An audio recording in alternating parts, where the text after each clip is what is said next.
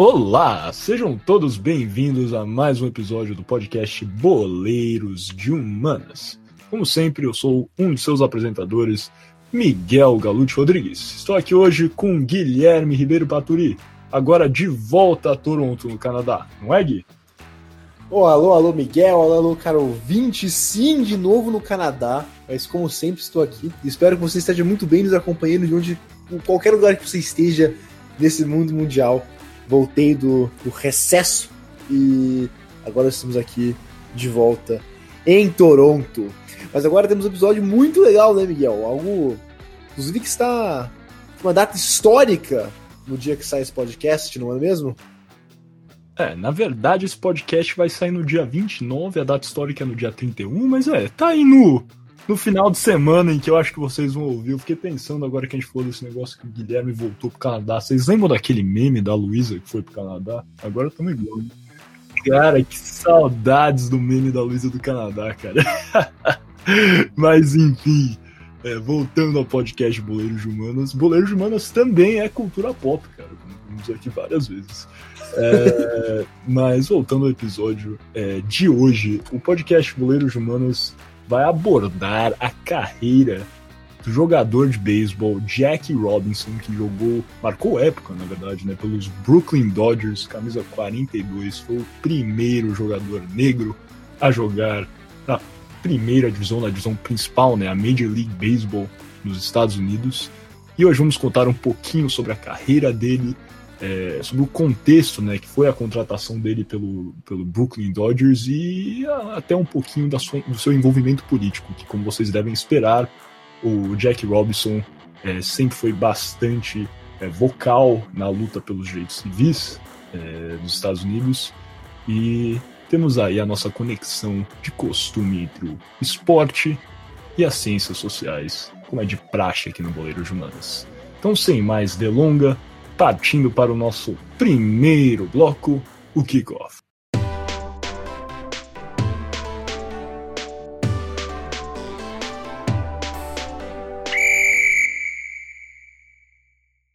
Sejam bem-vindos então novamente ao podcast Boleiros de Humanas. Lembrando que Boleiros de Humanas é um programa Podercast, a divisão de podcasts do jornal digital Poder 360. Começando aqui com o nosso kickoff, antes que adentremos, né, entramos de frente, né, né na história, na vida é, do Jack Robinson, é, que, como o Gui já falou aqui, eu até esqueci de mencionar na nossa apresentação, o dia 31 de janeiro é importante porque o dia 31 de janeiro marca o aniversário do Jack Robinson, é, saudoso Jack Robinson, que não está é, mais conosco, infelizmente, mas é, que nasceu no dia 31 de janeiro de 1919 e, como já abri aqui falando, foi o primeiro jogador negro a atuar em um time da Major League Baseball. É, não, utilizamos esse termo primeiro jogador negro porque ele foi o primeiro jogador negro a jogar em um time é, da Major League Baseball na chamada era moderna do beisebol. Acho que vale aqui a gente falar o que, foi, o que é a era moderna, é, para não causar é, qualquer discrepância. Pode ter que ser que algum ouvinte aí pesquise e depois fale: ah, mas teve um jogador que jogou em 1860. É, é possível, mas a era moderna do beisebol é, compreende o, o período do início do século XX, aonde a partir, a partir desse ponto que as estatísticas são contadas é, da Major League Baseball em si. Os relatos né, de jogos de, de beisebol em solo norte-americano vão até 1846, quando a primeira partida oficial de beisebol foi disputada em Hoboken, no estado da Nova Jersey. Então, se nós estamos entendendo aqui o que é o beisebol, o que é considerado mínimo o beisebol profissional, no geral, pelos é, historiadores do esporte, é a partir do início do século XX, é considerada a era moderna do beisebol e são os jogos utilizados para compilar as estatísticas da Major League Baseball. Como já adentramos aqui, vamos entrar mais à frente. O Jack Robinson foi o primeiro jogador negro a jogar por uma equipe da Major League Baseball, sendo contratado no dia 15 de abril de 1947 pela equipe do Brooklyn Dodgers. Brooklyn Dodgers, que inclusive é o atual Los Angeles Dodgers. Imagino que um, vários ouvintes devem conhecer, ou no mínimo possuir um boné ou alguma outra é, muda de roupa com o logotipo do Brooklyn Dodgers. É, Brooklyn Dodgers, time inclusive que foi campeão da última temporada da MLB, sobre a, a, também muito poderosa equipe do Tampa Bay Rays. Mas sem adentrar mais aqui na história do Jack Robinson, que o Gui vai cuidar disso no próximo bloco, acho que para entendermos o porquê da proibição racista é, na Major League Baseball, né, como eu disse, o Jack Robinson foi o primeiro jogador a atuar é, na primeira divisão de beisebol norte-americana em 1947 é necessário compreender a conjuntura da sociedade é, norte-americana à época. Como sempre, vamos fazer aqui né, toda a nossa análise do contexto histórico, como é de praxe no Boleiros de Humanas. Então vamos lá. De acordo com dados do Museu Nacional de Arte e Cultura Afro-Americana, que faz parte do Instituto Smithsonian em Washington, D.C., entre 1525 e 1866, cerca de 12 milhões e meio de pessoas foram sequestradas da África e levadas ao Novo Mundo, mediante ao comércio transatlântico de escravos. Esse número é corroborado por é, vários historiadores, tanto é, da América do Norte como é, da América do Sul, do Brasil. Esse número de 12 milhões e meio é, bastante lembrado por vários historiadores. Desses 12 milhões e meio, estima-se que 10,7 milhões é, sobreviveram à viagem arduosa, né, desse, essa difícil viagem é, nos navios negreiros. É, apenas, né, apenas, na verdade, foram vários, né, mas se considerarmos que 1,8 milhões de pessoas morreram, é, é, considerável né, a perda, e acho que demonstra é, como era difícil, e desde o início já era bastante sofrido a vida é, de um escravo que era sequestrado da África e levado à América. Embora apenas, entre aspas, aqui considerando todas as aspas, né, é, 470 mil escravos a estimativa é, atual, é, apenas esses 470 mil escravos tenham desembarcados na América do Norte originalmente, esta não é a soma total de escravos é, que foram parar nos Estados Unidos devido ao comércio interregional, né, que todos devem conhecer, passando por pelas ilhas caribenhas e até mesmo o próprio Brasil, onde é, as estimativas colocam aí cerca de 40% ou 4 milhões de escravos é, foram trazidos, é, que for, dos que foram, dos 10 milhões de escravos foram trazidos para a América, né, cerca de 40% ou 4 milhões é, desembarcaram no Brasil. E, como se sabe, muitos dos escravos que primeiro desembarcaram em ilhas caribenhas ou até mesmo no Brasil, é, depois acabaram em outro local é, na América. E esse é o caso dos Estados Unidos, onde não existiu, assim, é, se formos colocar na balança, um, um tráfico direto tão maciço como ocorreu no Brasil.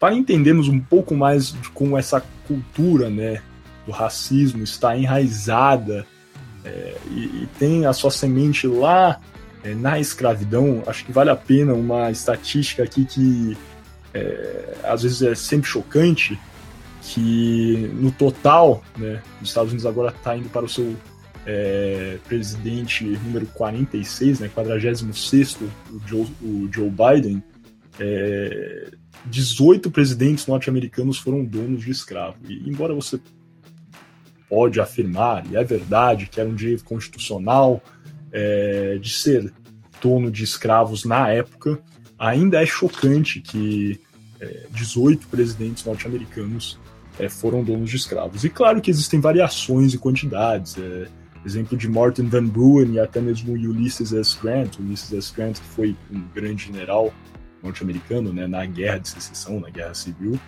É, e os relatos colocam aí que cada um possuía é, apenas um escravo, né, possuiu só, só, um escravo durante a sua vida, é, para outros como Thomas Jefferson e George Washington, e é um dos relatos colocam centenas de escravos, os dois, né? Possuíam grandes plantações no sul dos Estados Unidos e também eram donos de centenas de escravos. E ainda colocando aqui outra estatística, no contexto pré-guerra civil, estima-se que para cada quatro famílias brancas no sul dos Estados Unidos, uma era dona de escravos. É, então acho que dá para entender a quantidade de negros que foram sequestrados, né? Essa é a palavra que é utilizada, tem sido utilizada é, pelos estudiosos é, nos Estados Unidos para descrever o que foi esse período.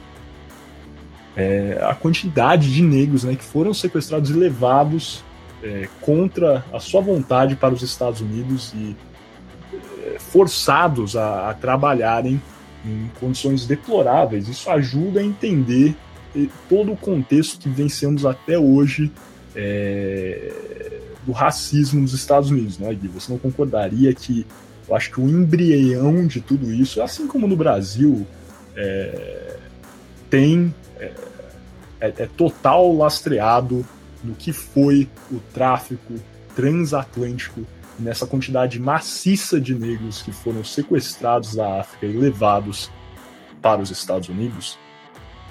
Ah, com certeza, concordo. E sem, sem sombra de dúvidas, inclusive. E, indo até um pouco mais além disso, foi. A, a própria Revolução Industrial contribui muito para esse contexto, especialmente nos Estados Unidos. Porque é interessante até, quando os Estados Unidos declarou independência, a, a questão da escravidão não foi abordada pelos chamados Founding Fathers, ou pais da independência uh, dos Estados Unidos. Porque a, a, escravidão era, na época, vista como uma instituição que iria naturalmente acabar, porque não era economicamente viável. Uh, tendo em vista que é, as plantações de algodão, que, que acabaram dando vida prolongada à escravidão, é, não eram rentáveis o suficiente tendo em vista de como era difícil colher o algodão. Mas com a invenção do spinning jenny, e essa spinning jenny, desculpa, não é jenny, é jenny, é, em português seria algo como máquina de fiar jenny, é, é, é, é uma máquina de fiação é, é desenvolvida por, por James Hargreaves, e ela é, essencialmente, para não ter que explicar como funciona essa máquina, reduzia a quantidade de trabalho necessário para produzir tecido. E fez muito mais fácil a produção têxtil no sul. E isso fez com que é, fosse tornado rentável o difícil processo de colher o algodão. E isso acabou é, dando nova vida para a instituição horrível que é a escravidão nos Estados Unidos. E por isso que é algo que era uma, visto como uma instituição que estava morrendo acabou tendo uma sobrevida é, e ficou muito forte ao ponto de é, levará realmente uma guerra civil, Miguel, como você vai entrar mais adiante. Mas sim, concordo plenamente que o passado colonial do tráfico negreiro é, é essencial para explicar o racismo visto é, não só nos Estados Unidos ou no Brasil, mas em todo o continente americano. É, você falou um pouco aí sobre né, os pais fundadores, o que foi a questão da independência, por que né, a escravidão foi deixada de lado, né? Quando é, você para para ler a Declaração da Independência dos Estados Unidos, tem tantos elementos é, do iluminismo e né, a própria o início. Na segunda linha é, já tem a declaração que todos os homens é, são criados de forma igual, né? All men are created equal, equally e are created equal, equal, né? e isso aí já demonstra, né? Eu acho que ainda mais nesse contexto é, que naquela época, e por, e por várias outras motivações, o, os escravos de fato não eram vistos como pessoas. É, essa frase é, é, defendida, mas somente para o que era considerado um homem na época, né? um homem branco, aristocrata, é, rico, é, letrado. E daí, de fato, estes eram é, iguais, porém o restante da população que vivia já nos Estados Unidos não caía sob tal é, categoria. Mas passando adiante depois né, desse rápido contexto do que foi né, esse tráfico transatlântico de escravos, é, e considerando essa situação, né, essa estatística, no contexto pré-guerra civil, né, da, da quantidade de famílias que tinham escravos é, no sul dos Estados Unidos. É, cabe dizer que o tráfico transatlântico é, para os Estados Unidos foi banido em 1807. Porém, é, o que alavancou muito é, ainda a escravidão dos Estados Unidos foi o comércio entre estados, que permaneceu vibrante. É, isso desencadeou inúmeras outras é, situações horríveis, como separação de famílias, né? Por diversas vezes, é, filhos é, escravos, né? Tinham filhos e esses filhos eram separados de suas famílias, ou até mesmo os estados do norte, é, onde a escravidão já não era tão é, não tinha tanta proeminência, acabam, acabavam vendendo muitos seus escravos para é, os estados do sul. Assim, o, o, comércio entre de escravos interestadual nos Estados Unidos tinha uma enorme importância econômica e é, foi o que ajudou a escravidão a, a, ganhar sobrevida nos Estados Unidos, mesmo com é, né, a, a vedação ao tráfico transatlântico. E tudo isso foi o que desencadeou é, a guerra de secessão, a guerra civil né, nos Estados Unidos. Não vamos entrar aqui a fundo na guerra civil, porque podemos falar horas e horas sobre a guerra civil, mas devem saber que foi a guerra é, que ocorreu em, de 1861 até é, 1865, após a vitória é, de Abraham Lincoln, né, o é, Abraham Lincoln, que foi presidente republicano e a, a plataforma dos republicanos era anti-escravidão, e com isso os estados do sul viam a eleição do, do Abraham Lincoln como é, algo que iria é, coibir né, esse direito, deturpar o direito constitucional, que era, na verdade, a época, é, dos, de indivíduos possuírem escravos. E com isso tivemos né, esse grande é, conflito. E sempre cabe né, afirmar que a guerra de secessão foi uma guerra é, lastreada é, preliminarmente e, assim de forma bastante é, considerável nessa questão da escravidão é, até 2018 existiam escolas no sul dos Estados Unidos né, que tinham o seu currículo é, instruído para é, afirmarem que a guerra de secessão, na verdade, foi algo baseado em, em, motivações de direitos constitucionais dos estados, sem colocar muita importância no, no contexto da escravidão.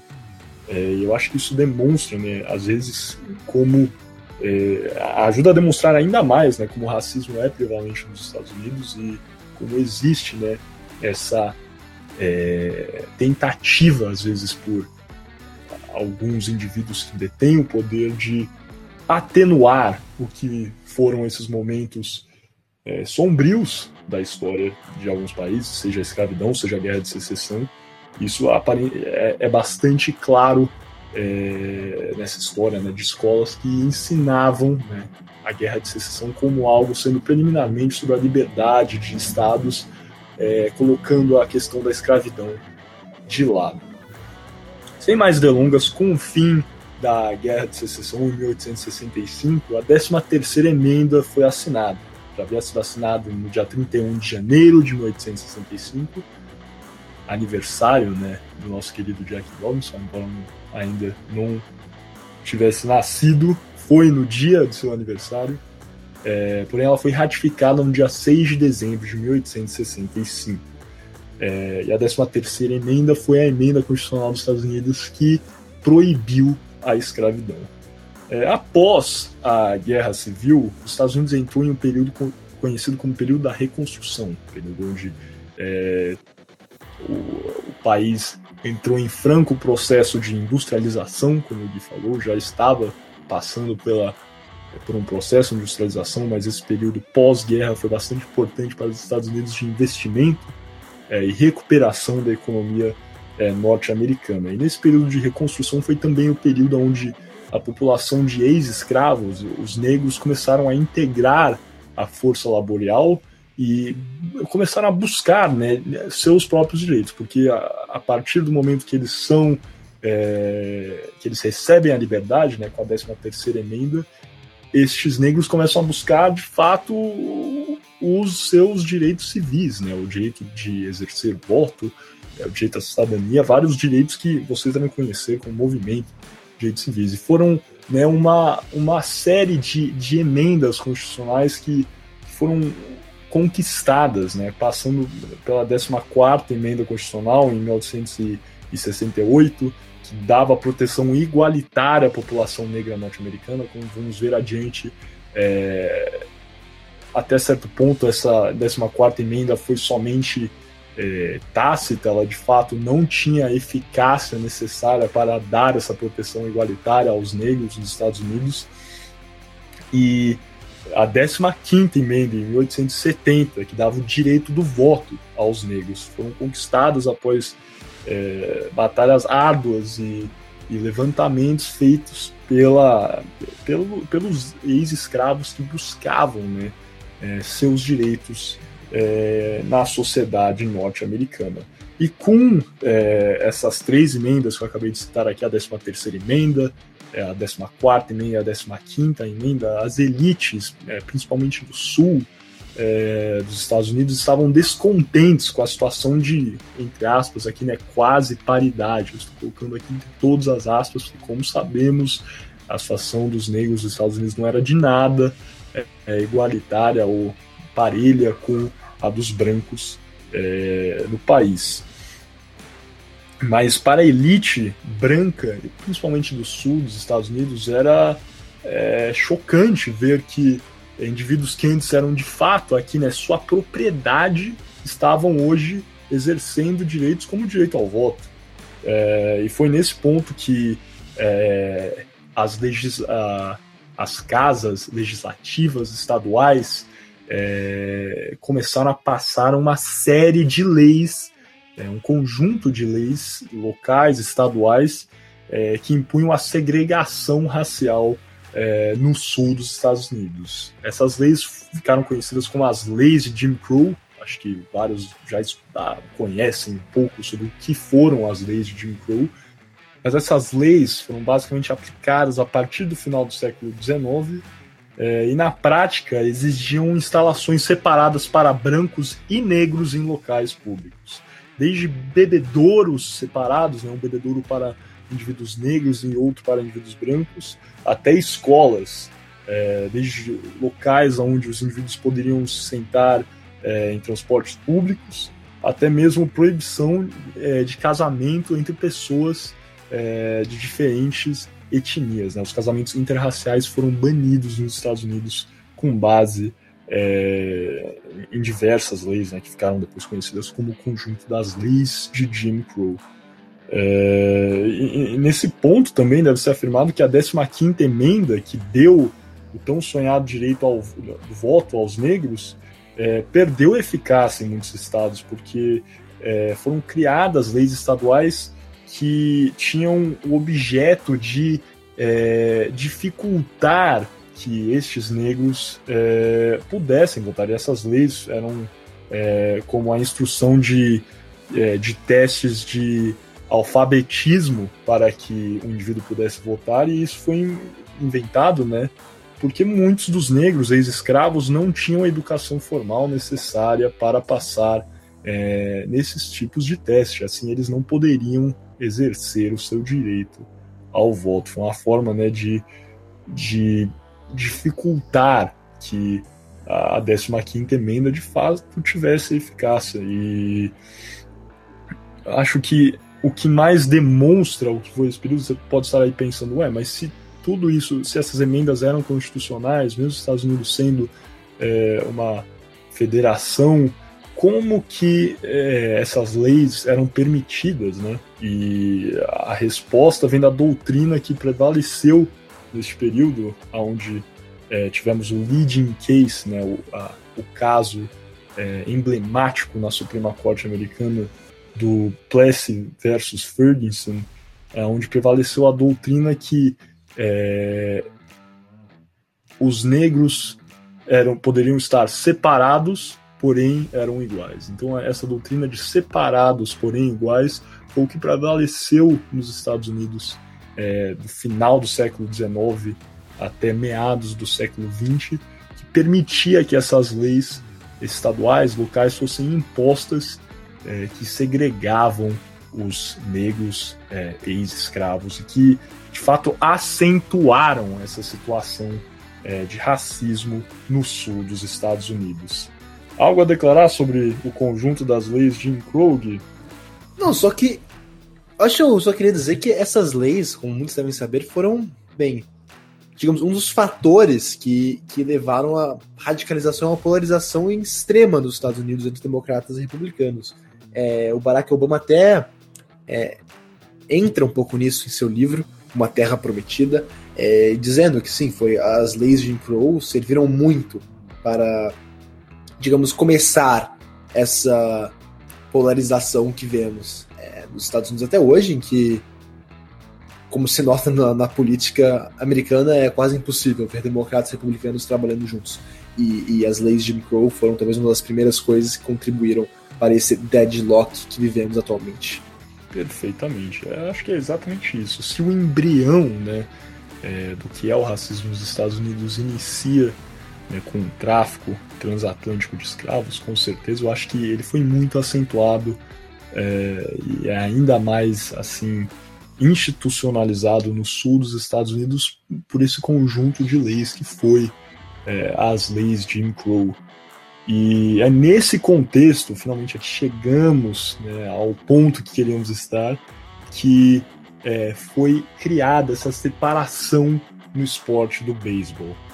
É, até o período, né, no, final do século XIX, é, jogadores negros haviam jogado algumas partidas, existiam alguns jogadores que faziam parte é, dos chamados times profissionais é, de beisebol, embora é, isso tornou, tornou, um pouco mais prevalente né, após, é, por óbvio, né, a, a 13 terceira emenda, alguns jogadores, não era assim uma plétora de jogadores negros, mas existem relatos de alguns jogadores negros é, após a Guerra Civil.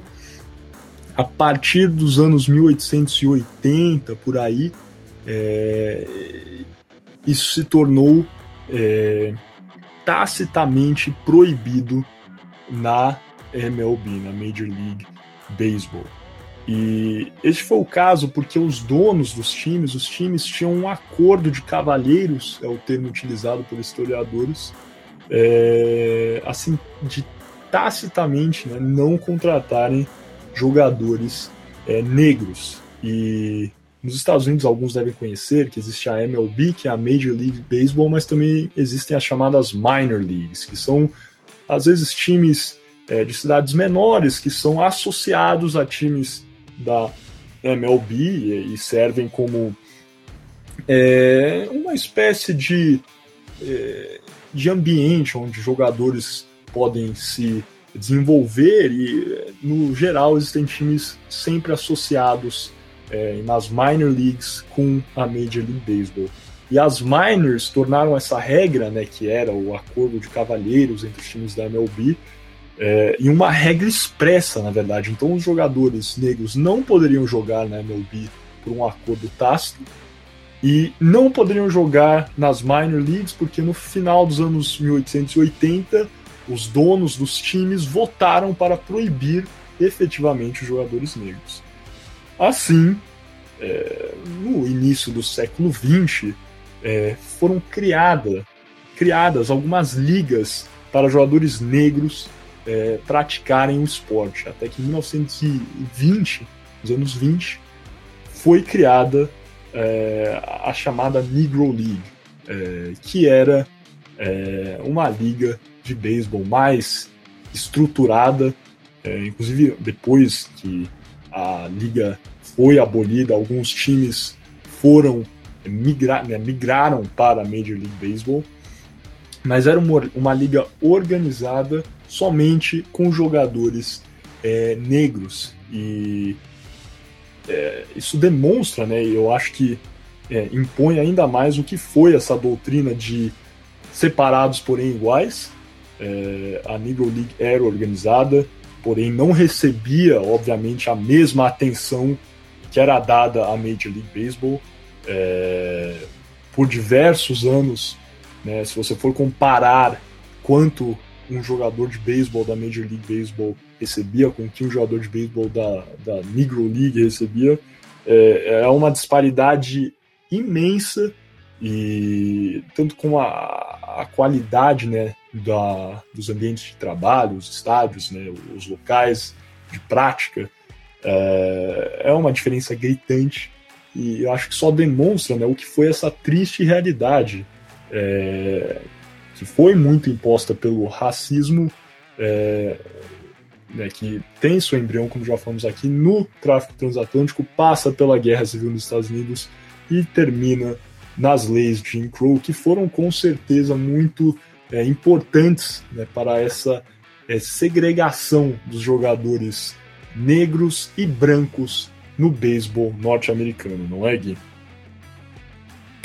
É isso mesmo. E falou tudo, Miguel. Não tenho nada a declarar.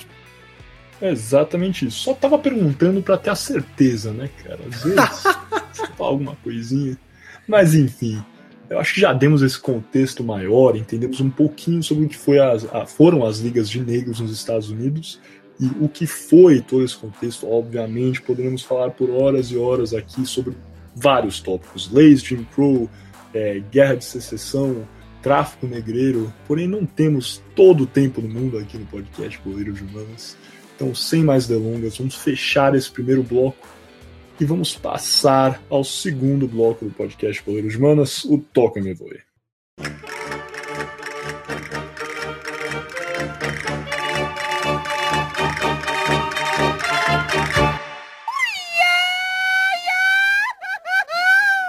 Começando então agora nosso segundo bloco do podcast Goleiros Humanas, o Toco Imewoi. E lembrando sempre, você já sabe, mas lembrando mesmo assim, que você está ouvindo o podcast Boleiros e Humanas, um programa Podercast, a divisão de podcasts do jornal digital Poder 360. E agora, nesse segundo bloco, vamos falar um pouco sobre a história e a carreira do nosso Jack Robinson.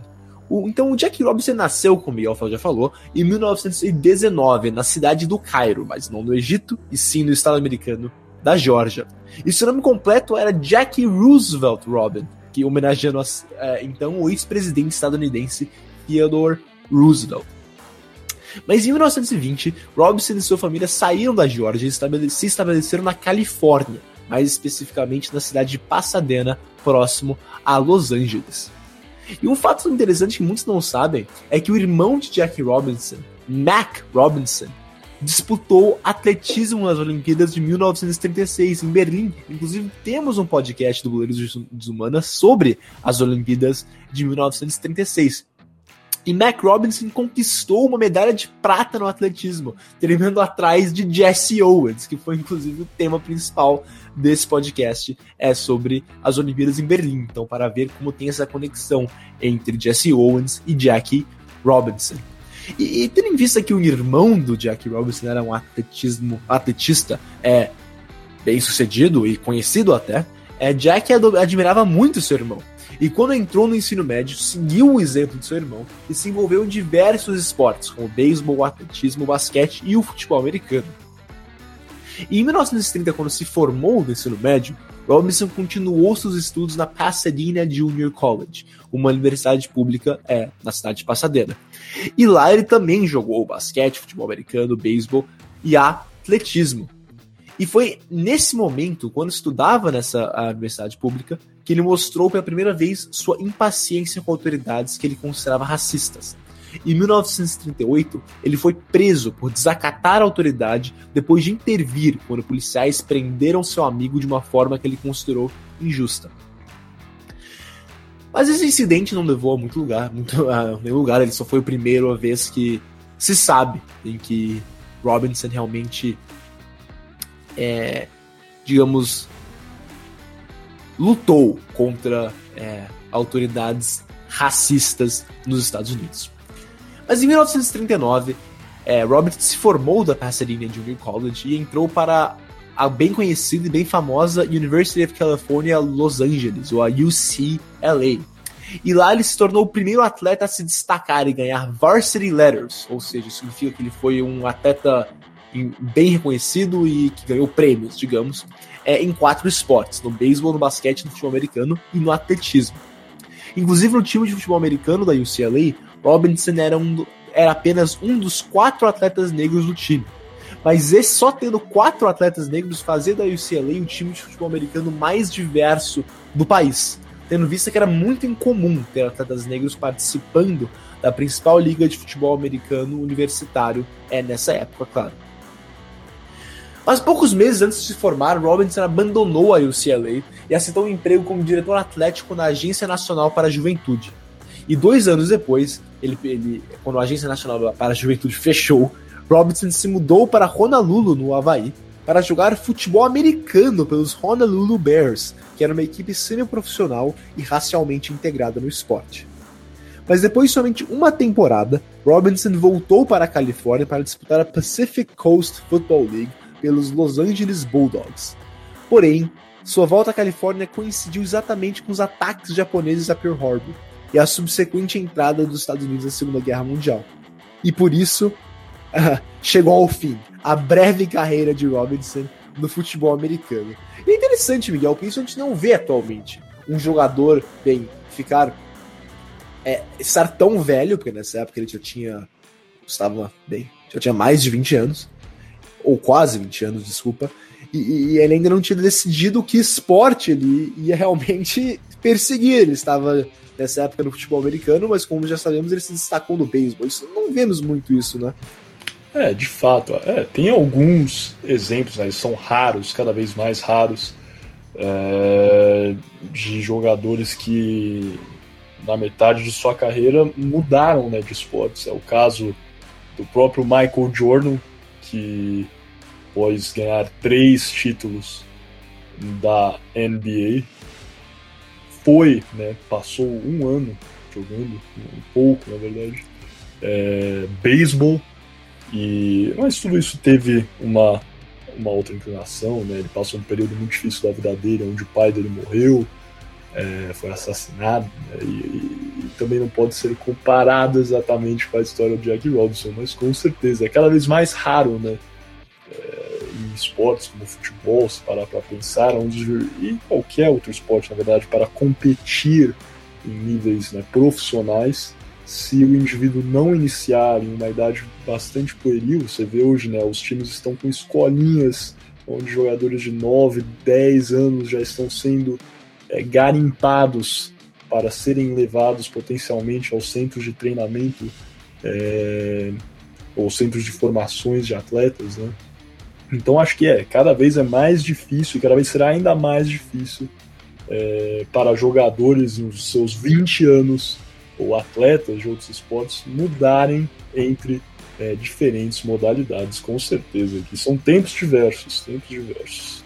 Justamente, é bem difícil você ver atletas que mudam de, de esporte atualmente.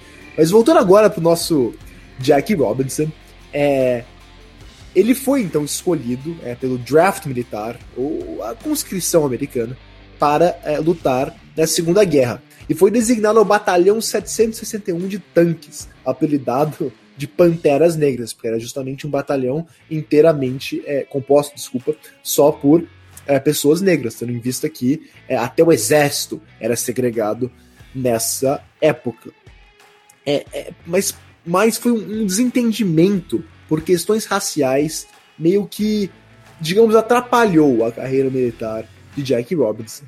É, em 1944, Robinson entrou em um ônibus do exército depois de uma consulta médica. E apesar do exército ter contratado uma linha viária particular para evitar segregações entre soldados, o motorista do ônibus exigiu que Robinson se sentasse atrás, o que era, que era o que era comum é, em linhas viárias, é, linhas de ônibus, desculpa, normais. Mas Robinson se recusou, e ao fim da viagem, o motorista chamou a polícia militar, que prendeu Robinson. E depois de discutir com a polícia, ele foi sentenciado a comparecer a uma corte marcial, sofrendo várias acusações completamente absurdas e falsas, com embriaguez pública, mesmo com ele não tendo bebido esse dia. Mas felizmente, a corte marcial, composta somente por militares brancos, inocentou Robinson de todas as acusações. E interessantemente, o batalhão de tanques de Robinson, o, os Panteras Negras, ou o Batalhão de Tanques 761, se tornou o primeiro batalhão inteiramente negro de tanques a combater na Segunda Guerra. Mas por estar nesse processo de corte marcial, Robinson não participou é, de combate e nunca foi mandado à Europa ou ao Pacífico. Não tendo sido mandado ao front, então, é, depois de ser inocentado, Robinson passou o resto da guerra como coordenador atlético do exército no Kentucky. Isso em 1900, 1944 sofreu uma dispensa honrosa. E então, depois de sair do exército, Robinson conseguiu passar em uma peneira com os Kansas City Monarchs, equipe de beisebol que disputava a Liga Negra, que o Miguel já entrou em que era essa Liga Negra no último bloco. Como o Miguel já explicou, é, essa liga era exclusiva para jogadores negros. É, tendo em vista que havia esse acordo de cavalheiros em que a MLB não aceitava jogadores negros desde 1884. Entretanto, durante a temporada de 1945, algumas equipes da MLB estavam seriamente considerando contratar jogadores negros. E Branch Rickey, presidente dos Brooklyn Dodgers, começou a observar a Liga Negra atrás do jogador e escolheu Robinson, por isso considerado um jogador promissor. Então, depois de conversar com Robinson e ter sua palavra de que ele não perderia a cabeça com xingamentos ou outras manifestações racistas que ele certamente iria receber, Rick resolveu contratar para jogar pelos Montreal Royals, da Liga Internacional, que era considerada uma uh, minor, ou liga menor, uh, de beisebol. É importante ressaltar que os Royals eram um subsidiário dos Dodgers e o Ricky também era dono é, dos Royals. E depois de uma ótima temporada em 1946 com os Royals, sendo o melhor batedor da liga, Robinson foi declarado MVP, ou melhor jogador da Liga Internacional. E com essa rápida ascensão e sucesso, Robinson foi chamado para jogar pelo elenco principal dos Dodgers.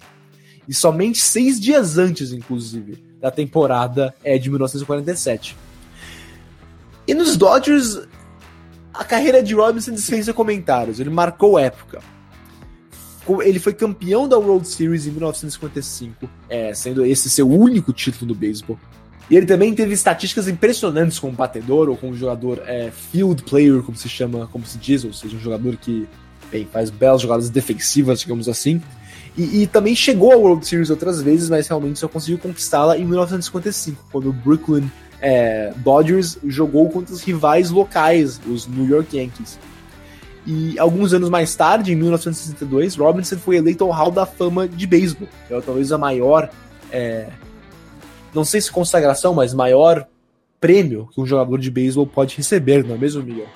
É, com certeza. E você lembrou bem aqui do que foi a carreira do, do Jack Robinson.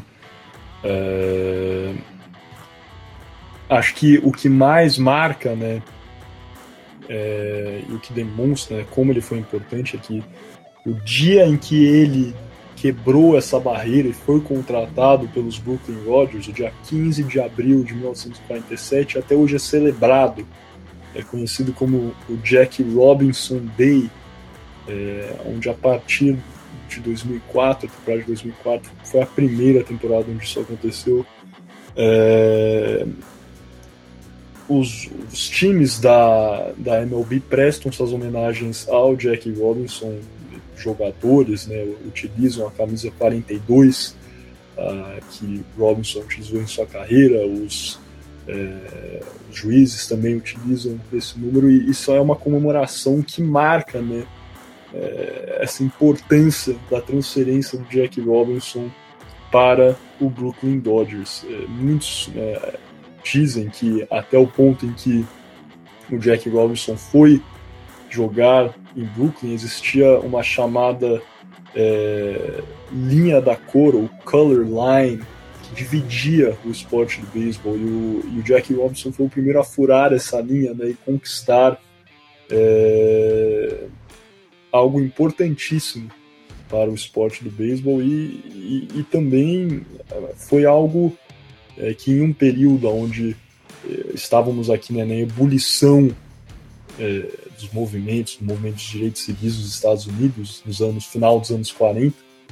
A imagem de Robinson é, não só jogando, é, porém conquistando né, um esporte que sempre foi considerado esporte dos brancos, demonstrava né, essa segregação, essa supremacia branca, ter um homem negro não só jogando, mas sendo um dos melhores, se não o melhor naquele esporte, realmente é, foi algo marcante nessa época e com certeza é, tem efeito, tem é, reverbera no que foi o movimento é, dos direitos civis dos Estados Unidos e essa conquista, né, não só do Jack Robinson, mas para todos os negros nos Estados Unidos da época.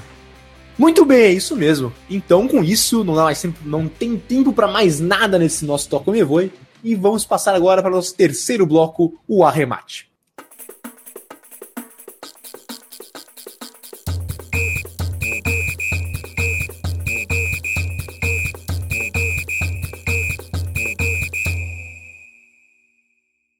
Olá, sejam bem-vindos então novamente ao podcast Boleiros de Humanas, um programa Podercast, a divisão de podcast do jornal digital Poder 360. Estamos aqui iniciando o nosso terceiro bloco desse décimo terceiro episódio do Boleiros de Humanas, o arremate. Voltando então à história do jogador de beisebol Jack Robinson, o que já contou, né, todo o contexto de como o Jack chegou a atuar pelos Brooklyn Dodgers, rompendo a chamada Color Line, se tornando o primeiro jogador negro a atuar em uma equipe da Major League Baseball na era moderna do beisebol. É, porém, a história do Jack Robinson não termina por aí. É, mesmo depois do Jack se aposentar do beisebol, ele continuou sendo uma voz forte por igualdade racial, é, mesmo anos após ter deixado é, a sua carreira no campo ou no diamante do beisebol, não é mesmo, Gui? Exatamente, Miguel. Ele, bem, digamos que apesar de ter rompido diversas barreiras, tendo se tornado o primeiro jogador negro a jogar na MLB, a sua história não terminou aí. Porque nos fins dos anos 1950, Robinson se juntou ao movimento pelos direitos civis, que era liderado pelo Dr. Martin Luther King Jr. E ele ajudou o Martin Luther King a organizar a Youth March for Integrated Schools, que foi um enorme comício em 1958 na frente do Lincoln Memorial em Washington DC, em que as pessoas clamavam pelo fim das escolas segregadas no país. Ele também se envolveu a Conferência da Liderança Cristã do Sul, também uma organização fundada por Martin Luther King, dessa vez em 1957, que focava na luta pelos direitos civis de afro-americanos de maneira mais geral. Mas ele, ele realmente ele se aliou a umas figuras até que, se você olhando hoje, parece estranhas, Miguel, mas faziam sentido na época, não era? É, justamente isso, né? O Robinson, acho que uma das bandeiras mais importantes que ele levantou é, nessa carreira dele como ativista dos direitos civis é, foi pela igualdade racial no voto. É, e por isso ele começou a apoiar políticos como Richard Nixon, acho que todos conhecem, já fizemos episódios aqui onde falamos sobre Richard Nixon, é, e o empresário Nelson Rockefeller, que eram pessoas de costumes é, conservadores, mas é, indivíduos que nesse campo né, é, do movimento pelo sufrágio igualitário entre brancos e negros dos Estados Unidos, eles eram é, importantes, né, e, e, eram até defensores, na verdade, dessa igualdade, dessa, da, da igualdade entre os votos dos brancos e dos negros. É, ele também acreditava que negros precisavam desesperadamente de ajuda financeira. E por isso ajudou a fundar o, Free, a fundar o Freedom National Bank, que dava empréstimos para afro-americanos que norma, normalmente eram marginalizados e ignorados por grandes bancos. Dá para perceber aqui então que o Jack Robinson sempre teve essa preocupação com a população negra dos Estados Unidos. Ele não somente se tornou um ícone e aceitou né, é, o seu papel como celebrado, se distanciou da luta é, da população afro-americana, porém criou diversos é, artifícios. Acho que o Freedom National Bank é um dos maiores deles para auxiliar aqueles marginalizados e sempre estar envolvido é, com a, a, ajuda né, da população negra nos Estados Unidos, né, Gui? Exatamente, Miguel. E, e como estava indo nessa pegada, né, já, já no meado, nos meados dos anos 60, é, o Robson começou a ser visto como uma figura datada, na verdade, da luta por direitos civis. É, porque ele era um defensor de métodos não violentos para conquistar a igualdade racial, bem nessa linha é, do Dr. É, Martin Luther King. E ele discordava das propostas é, de violência é, de líderes mais jovens e carismáticos do movimento, como Huey Newton e o próprio Malcolm X. E, e ele teve uma discussão com o Malcolm X é, numa coluna que ele tinha em um jornal. E foi uma coisa bem é, marcante na época, ver dois líderes é, do movimento realmente brigando no que era considerado rede nacional, de uma certa maneira. E até a sua influência como atleta negro estava se dissipando nessa época. Ao mesmo tempo que surgiam novos desportistas negros é, bem-sucedidos, como Muhammad Ali e Jim Brown, eles carregavam uma retórica mais dura no que se diz respeito à luta contra a segregação e o racismo, enquanto é, o Jack Robinson tinha uma fala mais calma e mais ponderada, digamos assim. Mas ele mesmo assim, Miguel, mesmo ele talvez nunca diminuindo, mas tendo sua, sua influência é, dissipar e, e ser visto mais como da velha guarda, ele continuou é, lutando, não foi mesmo? É justamente isso. Eu acho que é, o Robinson com certeza é, tinha né, esse, esse perfil um pouco mais atrelado até fazem, né, diversas vezes fazem essa diferenciação, né, o que foi é, a doutrina adotada pelo Martin Luther King, que foi a doutrina adotada pelo Malcolm X, com certeza o Jack Robinson, a gente já falou aqui em diversos projetos onde o Jack Robinson e é, o Dr. King trabalharam juntos, mas é de fato ele, ele se atrelava mais a essa ideia de é, de auxílio né, nessa em uma marcha pacífica e uma conquista por direitos é, igualitários sem o uso de artimanhas violentas ou da é, um ideal mais maniqueísta né, de nós contra eles ele acreditava de fato é, na conquista de forma pacífica. É, e como você disse, que não, por mais que ele não tivesse é, esse espírito lutador, entre aspas, vamos colocar aqui, é, ele continuou lutando pela comunidade afro-americana de seu próprio jeito, né? desse jeito é, cultivado, desse jeito é, elaborado e pensado que ele sempre exerceu na sua carreira como ativista. Em 1970, ele acaba fundando a Jack Robinson Construction Company é, para construir complexos de moradia para minorias. Outro exemplo semelhante ao Freedom National Bank, como é, o Jack Robinson fundou né, é, empresas para auxiliar é, essa grande gama de indivíduos marginalizados pela sociedade norte-americana.